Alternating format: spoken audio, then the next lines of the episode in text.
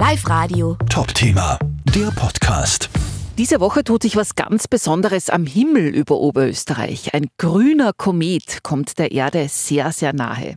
Gernot Krömer aus St. Florian ist Chef des österreichischen Weltraumforums. Herr Krömer, worum handelt es sich denn da eigentlich genau?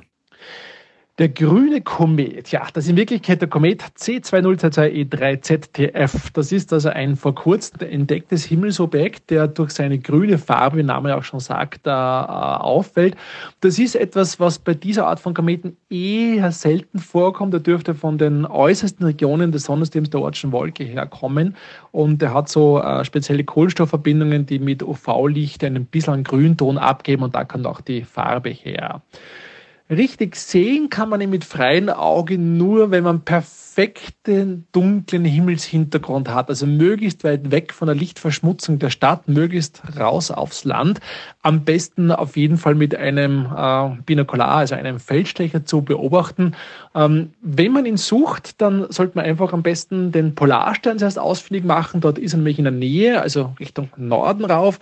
Am besten nach Mitternacht, also idealerweise wenn man also irgendwo am Land draußen vielleicht einen, einen längeren abendlichen Besuch im Wirtshaus gehabt hat, auf Nacht dann vielleicht noch mit dem Feldstecher rausgehen, vor dem nach Hause gehen, nach Mitternacht, kann man auch da sagen, man wollte, man war ja nur Kometen schauen.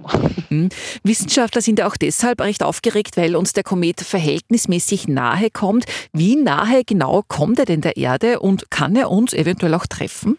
Der Komet kommt astronomisch gesehen relativ nahe an die Erde heran und zwar genau gesagt, sage und schreibe nur 42,47 Millionen Kilometer. Das ist für Astronomen relativ nahe, aber natürlich fern von jeglichem Risiko für unseren Planeten. Witzigerweise beträgt die Umlaufzeit des Planeten ca. 52.000 Jahre. Also wenn man jetzt versäumt im Februar, dann wird man nicht mehr sehen können. Ähm, das heißt aber auch, dass wie der Komet zum letzten Mal auf der Erde vorbeigeflogen ist, haben wir uns noch die Neandertaler in den Donautälern gejagt. Okay, es gilt die Gelegenheit also zu nutzen, wenn man ihn anschauen möchte oder auch fotografieren möchte für die Profis unter den Hörern und Hörerinnen. Wo am Himmel sollten wir denn nach dem grünen Kometen suchen? Wer den Kometen C2022E3ZDF fotografieren möchte, also das gilt jetzt vor allem für die versierten Astrofotografen unter unseren Zuhörern, dann muss man noch ein bisschen länger zuwarten, nämlich am 11. Februar erreicht der Komet äh, scheinbar den Planeten Mars und am 15. Februar dann den roten Riesen Aldebaran im Sternbild Stier. Also wenn man da ein besonderes Motiv sich suchen möchte, das äh, kommt erst zwei Wochen später.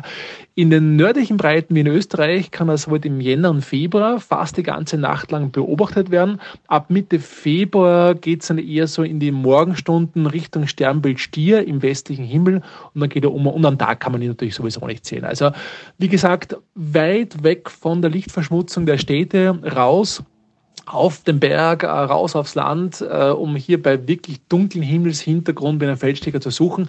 Also, wenn wir Glück haben, sollte am Mitte der Woche auch mit freiem Auge sichtbar sein. Nicht sehr hell, man darf sich nicht erwarten, dass da ein Riesenschweif über den Himmel zieht. Diese Great Comets, die lassen heuer wahrscheinlich auf sich warten. Aber es kann durchaus sein, dass es der schönste Komet des Jahres werden wird. Ein grüner Komet zieht an der Erde vorbei. Vielen Dank für die Infos. Gernot Krömer aus St. Florian, Chef des österreichischen Weltraumforums. Live Radio. Top-Thema, der Podcast.